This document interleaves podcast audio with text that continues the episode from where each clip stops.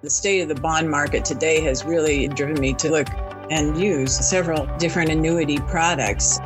Listen as one advisor explains why and how she uses commission free annuities to improve fixed income allocations, increase her clients' retirement income, and address long term care costs. You're listening to Advisor Revelations.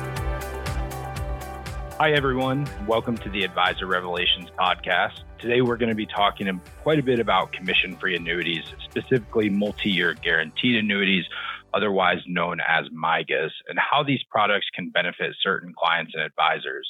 Our guest today is Nola Kulig, lead advisor at Kulig Financial Advisors. Nola, thanks for joining us.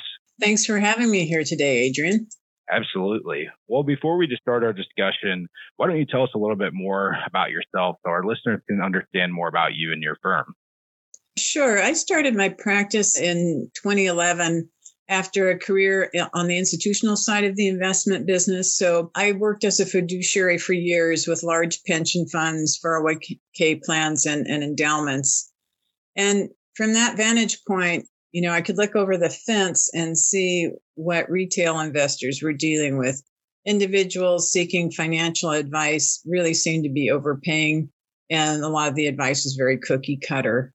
So that motivated me to start my own practice. And since this was a career switch for me, I joined Garrett Investment Advisors, which is an SEC registered firm.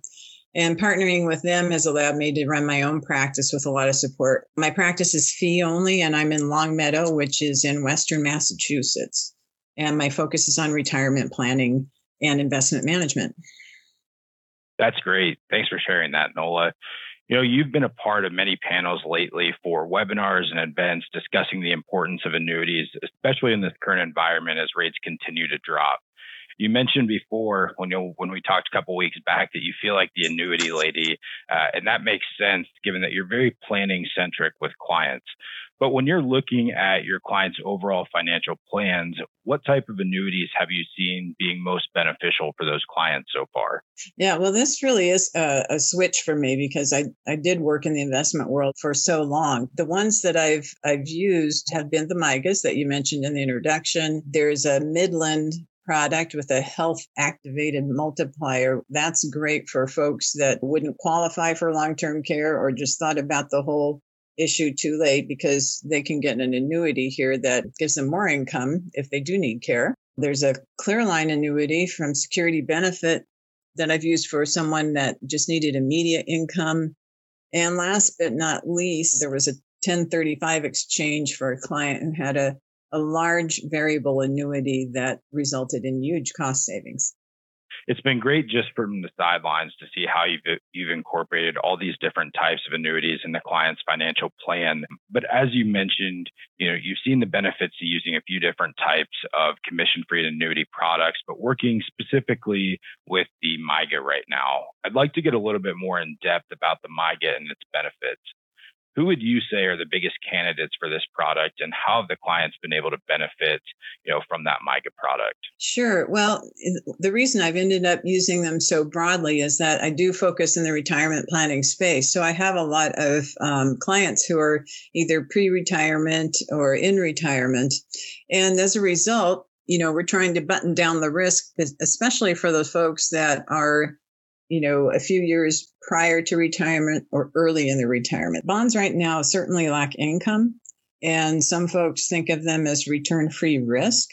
So that has driven me to look at alternatives. So the role of the MYGA frequently is to be a significant portion of the fixed income strategy. So it's really acting as a, a bond substitute in the portfolio. They won't provide a boost in a bad market like treasuries used to, but at least we'll be able to preserve capital. The income is substantially more than what a 10 year treasury bond can offer. So here we've got the 10 year treasury recently sitting at a yield of around 1.2% versus uh, the MYGA you folks introduced me to. The rate there for four years is 2.65% or better if you put more money in, into the annuity. It's been great because it's conceptually easy for clients to understand. It's like buying a CD. Of course, we don't have FDIC insurance. We're relying on the repayment capability of the insurance company. I think clients, especially if they're not familiar with annuities, they understand that concept. And it has a term, it's a four year product. At the end of that term, the company announces its new rate, and we reevaluate that compared to alternatives in the fixed income market. So I think just the ease of understanding the concept has gotten a lot of, of clients on board with this. Right. And I appreciate your insight there. It seems like you, like most of the other member firms here at DPL, have been using the MYGA for, you know, clients who are approaching or already in their retirement years just to produce a little bit more yield without introducing more risk into the portfolio. Uh, and I think that makes a lot of sense given where interest rates are at right now. But switching gears a little bit, I know we were talking about the MYGA for more of a, a, bond or fixed income substitute, but what were you doing before working with DPL to generate income from clients' portfolios? Obtaining income safely is a real challenge for everyone. Fortunately, I haven't had to significantly increase risk in portfolios to generate income. I've been reluctant to do that. Um, I know some advisors have bumped up equity allocations, and I've done that around the edges. I have found that to get more yield, I have had to use some riskier fixed income sectors. But again, I've treaded gently, you know, done that around the edges. What it also uh, involved was having a a real conversation with clients about what's realistic to expect from the marketplace right now. So sometimes we've had we've had to talk about expected spending in retirement as a result of that. But I would rather do that than bump up too much risk in the portfolio only to have it fall flat later. Sure for those clients that you and I have worked on that we've used living benefits on commission free annuities to, you know, cover just basic living expenses or shore up their retirement income, you know, how did those clients originally feel about using annuities in their financial plans? Were there any concerns about the A word being annuities or what did that conversation look like? It's interesting because it varies, of course. Some people have no idea what annuities are all about. And in that case, it's more of an educational discussion. But uh, many others do have those common conceptions, which I shared, by the way, before I got the opportunity to see these non commission products, which, you know, the, a lot of them are expensive and a bad deal. Having that conversation, it starts earlier, way before you get to any final recommendations on a plan. So, in the course of developing a plan, if generating income looks like an issue, that's when you want to begin to have that conversation. And, you know, what I mentioned earlier about capital markets just not offering much in the way of income is pretty easy for people to grab onto. They know CD rates are lousy and, you know, we can't live off interest anymore and that, that sort of thing. So that makes the whole discussion easier. Well, thanks for sharing that, Nola. And, you know, when you and I evaluate annuities together, I know it takes a lot of time between reviewing your client's current annuities and understanding how those annuities align with their current goals. Can you share a little bit about the process of reevaluating these client cases and what it looked like when DPL supported you? Sure. I think this is where DPL really provides a service because as advisors, we can't be expert in everything. We need outside specialists in all sorts of different areas. And this is a good good candidate because annuities have there's so many different flavors of annuities and some of them can be terribly complex. So you know the way the process goes is i have someone to go to. I have a designated person. That's a help. That's not true at all firms i've worked with. Sometimes i've had to figure out who that individual is. So that's a huge help. And then I can just initiate the process by providing a fact set for the client case and a description of the issue that we're trying to solve. There may be an existing annuity in the mix that the client already owns, in which case an additional question would be even if this fits their situation, is, is this the best we can do or can we do better? So then DPL has taken those facts, looked for the best fit product they're aware of, and summarized it in a one or two page recommendation, which is great that I can, I can just take that and provide that to the client the fact that these are non-commission products and that there's an independent third party review has been great. Everything's really transparent to the client, which builds trust and makes them more inclined to at least give this a look. And last but not least, uh, you folks are really patient with my questions about the details on all these products. So that's been huge. Absolutely. And that's great. Sounds like your experience with our review process has been super helpful so far. So, a lot of our members really appreciate the education and resources we provide to really learn about solutions and products on the DPL platform. When you were learning about DPL's annuity solutions, were there any new products you discovered that could provide new benefits to your clients? Well, you know, most were new to me. I was familiar with uh, the concept of MYGAs because I'd, I'd, actually owned one in the previous financial crisis. So I was just delighted to see it at such one at such a good rate today. And also, you know, I was familiar with the idea of non-commission variable annuities. But again, the fee, the particular ones that you folks introduced me to uh, stood out compared to what I'd seen before. I mentioned the Midland Income Multiplier product to help with the long term care issue. That was a new one uh, to me. And I don't know about other advisors, but I have relatively few clients who come to me who have really dealt with long term care in any kind of rigorous way. They might have worried about it, but they haven't really figured out how to deal with that issue. Whether we're talking about the care plan itself you know, before we talk about funding, we talk about what kind of, what are we trying to fund? Then we worry about how we're going to fund it. But in any case, I haven't had too many folks who really cracked this nut. So, particularly for those who cannot self fund, it's great to have this type of product that not only offers income, but increases that income when care is needed. There's so many people I work with who think about this too late in the game may not qualify for long term care insurance in a more traditional product, or they just, they've waited too long and at their age, it's really expensive. Right. Exactly.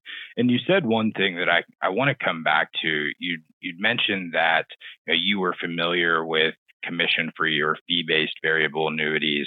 Um, and they stood out compared to you know the old commission based annuities of the past you know what were the things that stood out to you about these commission free options versus their commissionable counterparts really the the rates you know in terms of the income that people could obtain also some of the combination of features in terms of access to the money or opportunity to grow the income through different features embedded in the products. So, you know, they really addressed a lot of the issues that someone might have with one product or another. Can you share a specific client case? Of course, we won't use client names, but a specific client case that we've worked on and how one of these solutions has made an impact on them or their financial plan.